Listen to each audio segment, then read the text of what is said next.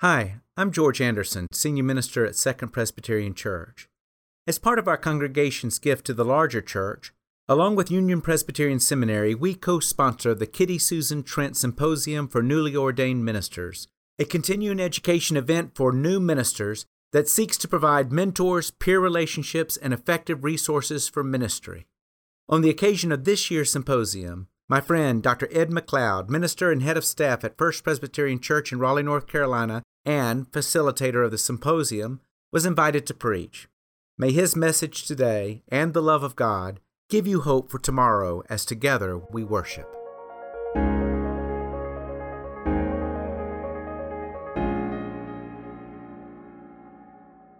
Friends, let us join our hearts together in prayer. Holy God, we ask that in the word as it is read, proclaimed, sung, and enacted in sacrament, that the living word made flesh will find a cradle within our hearts and lives. Amen. If you'll permit a, a, brief interruption in worship, I do have a word of thanks and a word of apology. The word of thanks is for the uh, invitation to be back as a part of the Trent program and the invitation to stand in this particular place in this beautiful sanctuary. So uh, I'm grateful for that. The apology is, is that when I realized I was preaching today, I looked at the lectionary and all that sort of stuff. It never dawned on me that the, today was Mother's Day. Um, um, and so, as I said to the early service folks, that if you came here hoping for some warm sentimentality from me, uh, I got nothing for you. Um, Nobody has ever associated the name Ed McLeod with warm sentimentality anyway. Um, but the very fact that I'm here spending Mother's Day weekend with George and not the mother of my children uh, lets, lets you know that I pay very little attention to calendars. Uh, but I will say, of all the holidays created by the greeting card companies, Mother's Day is the most important to me. And George's prayer uh, gave me a chance to reflect on how much uh, my own uh, late mother's love meant to me, and the mother of my children and the mothers of my grandchildren mean to me. So I do thank George for his prayer. It has dawned on me that we human beings are the only beings on the planet who need to be reminded to worship. We're going to look at a couple of scripture passages today that center on worship, but that's the, what I want you to think of is that we are the only beings on the planet who need to be reminded to worship. First, we turn to First Chronicles, the 16th chapter, beginning at the 28th verse. And so listen with me to God's word. Ascribe to the Lord, O families of the peoples, ascribe to the Lord glory and strength. Ascribe to the Lord the glory due his name. Bring an offering and come before him. Worship the Lord in holy splendor. Tremble before him, all the earth. The world is firmly established, it shall never be moved. Let the heavens be glad, and let the earth rejoice, and let them say among the nations, The Lord is King. Let the sea roar and all that fills it. Let the field exult and everything in it. Then shall the trees of the forest sing for joy before the Lord, for he comes to judge the earth. Oh, give thanks to the Lord, for the Lord is good, for his steadfast love endures forever. And then we fast forward to the last book of the New Testament, the book of the Revelation, from the seventh chapter. Here we hear another word about worship. After this I looked, and there was a great multitude that no one could count from every nation, from all the tribes and peoples and languages, standing before the throne and before the Lamb, robed in white, with palm branches in their hands. They cried out in a loud voice, saying, Salvation belongs to our God who is seated on the throne and to the Lamb. And all the angels stood around the throne and around the elders and all four living creatures, and they fell on their faces before the throne and worshiped God, singing, Amen. Blessing and glory and wisdom and thanksgiving and honor and power and might be to our God forever and ever. Amen. Then one of these elders addressed me, saying, Who are these robed in white, and where have they come from? I said to him, Sir, you're the one that knows. Then he said to me, These are they who have come out of the great ordeal. They have washed their robes and made them white in the blood of the Lamb. For this reason, they are before the throne of God and worship Him day and night within His temple. And the one who is seated on the throne will shelter them. They will hunger no more and thirst no more. The sun shall not strike them, nor any scorching heat, for the Lamb at the center of the throne will be their shepherd, and He will guide them to springs of water of life. And God will wipe away every tear from their eyes. This is the word of the Lord. Thanks, be to God. So you see, throughout the Hebrew scriptures, we are introduced to the idea that the whole creation praises God. The sea resounds and all that fills it. The rivers and the mountains sing together for joy. The prophet Isaiah says that the mountains and the hills shall break forth in singing, and the trees themselves will clap their hands. The psalmist writes, Praise the Lord from the earth, you great sea creatures, all the ocean depths, lightning and hail and snow and clouds, stormy winds that do his bidding, you mountains and all hills, fruit trees and all cedars, wild animals and all cattle, small creatures and flying birds, let them praise the name of the Lord. And this idea has found its way into some of the great music of the church. You listen to that anthem. Did you read the words? Field and forest, vale and mountain, flowery meadow, flashing sea, chanting bird and flowing fountain, call us to rejoice in thee. Obviously, this is heavy in metaphor. Trees don't have hands to clap. But the biblical writers had this clear sense that the whole creation, animate and inanimate, points to God, glories in the presence of God, points to God's grandeur and creative power. So, from a biblical point of view, the whole world seems to pulsate with this sense of the goodness and the glory of God. The whole world orients itself around and points toward the God who called this whole thing into being. But you and I, we who like to think of ourselves as the pinnacle of creation, sometimes we forget to worship. Or maybe more specifically, sometimes we forget to worship God having put other things in the center of our concern, having come to adore and bow down to gods that are not God. We are so easily distracted. And mostly, truth be told, we just have a hard time taking our eyes off of ourselves. As a neighbor friend of mine likes to say in moments of honest confession, I'm not much but I'm all I think about. There's a lot of that going around. And sometimes we forget to do what the world around us is doing all the time, which is to stand with gladness in the presence of a God who creates and sustains and redeems us in a posture of wonder and adoration and praise. Or maybe what we've done is reduced worship to this thing we do for an hour or so, once a week or so, that worship is not the defining characteristic of our lives, but something we have on our weekly calendar, a box to check, something we're committed to doing, unless something more important or more enticing comes along, as it does. I've come to the conclusion that if I had to define and describe the Bible in one way, I would not say that it is a book of laws. I would not say that it is a book of religious history. I would not say that it is a manual for living. I would not say that it is the answer to all of our deepest questions. Instead, if I had to describe the Bible to define what it is at its core, I would say that the Bible is basically a long call to worship.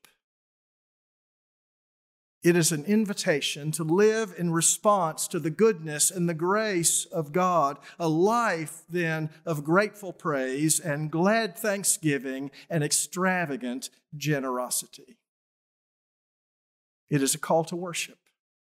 It is an invitation to put God at the center of our lives so that we are shaped and formed and transformed by this highest devotion that exceeds all other devotion And then the last book of the Bible, the book of the Revelation, invites us to think about something that has always intrigued me. It invites us to think about the fact that there is ongoing and eternal worship taking place in heaven and how our worship here is a way of participating in that act of ongoing worship. So that what we are doing in here for an hour or so on Sunday morning is a part of this cosmic impulse to glorify God and to celebrate God's goodness and God's grace so that when we sing our last hymn and go home, worship has not come to an end because the heavens continue to echo with the songs of worship and praise. It's just that we have paused long enough to go back to the work of making a living and raising a family and tending to our lives. But that when we come back next Sunday to take up this most important work, which is to stand on holy ground and remember what matters most. When we come back, we're not starting from scratch. We are just jumping back into a time of worship that has never stopped. It's like jumping onto a merry-go-round that didn't stop just because we jumped off last week. That might be an odd concept to grasp, so I'm going to give you a woefully inadequate illustration of what I'm trying to say. Way back in 1972, in support of the U.S. Olympic team, my neighborhood swim team back in Hampton, Virginia, we did a swimathon to raise money. Ten guys from our swim team pledged to swim 100 miles in a relay and asked family and friends to support us with a few pennies or a few dollars per mile so we, that we would then send on to support our Olympic athletes, who back then were all amateurs, if you'll remember. But 10 of us, swimmers, 100 miles, so each one of us would swim in half mile increments. And so one guy would swim a half mile, then would rest while the next nine people swam half a mile. It took a while. Not an eternity, but it took a while, more than a day, so that the swimming went from morning to noon to night and into the next day. But even when you were not swimming, the swimming was going on. Even when you were resting or eating, not even thinking about swimming, the swimming was going on. Even when you were not fully engaged, the progress was being made. There was never a time in those 30 hours or so when someone wasn't at it when someone wasn't giving their full attention to faithfully keeping at it, lap by lap by lap. That image helps me think about how our worship is a part of something that is bigger than what we do in here. We're connected, of course, to other worshipers in Christian churches all around the country and the world. But even if there was a moment where no one on the planet was engaged in an act of worship, worship would still be happening. Because it's happening right now. It's happening when you slept last night. It happened before you got here this morning. It's going to be happening when you take your nap this afternoon. And it's going to be happening all week. But it is our unique and singular privilege for this hour a week to jump back in, to blend our voices with the voices of angels in heaven and the church triumphant, to jump in and be a part of something that is cosmic in scale as we worship the one true God, the source of our hope and our joy, and the rock upon which we stand. Which is enough to think about. But here's something else to think about. What if the scriptures are also inviting us to extend our experiences of worship beyond this one hour a week? Now, don't panic. I'm not suggesting that we lengthen the service, though I do think it is not lost on the clergy that you will voluntarily go to a movie or a sporting event that you know is going to last two and a half or three hours. But we notice when you get a little antsy when it looks like the preacher is not going to wrap this thing up in an hour.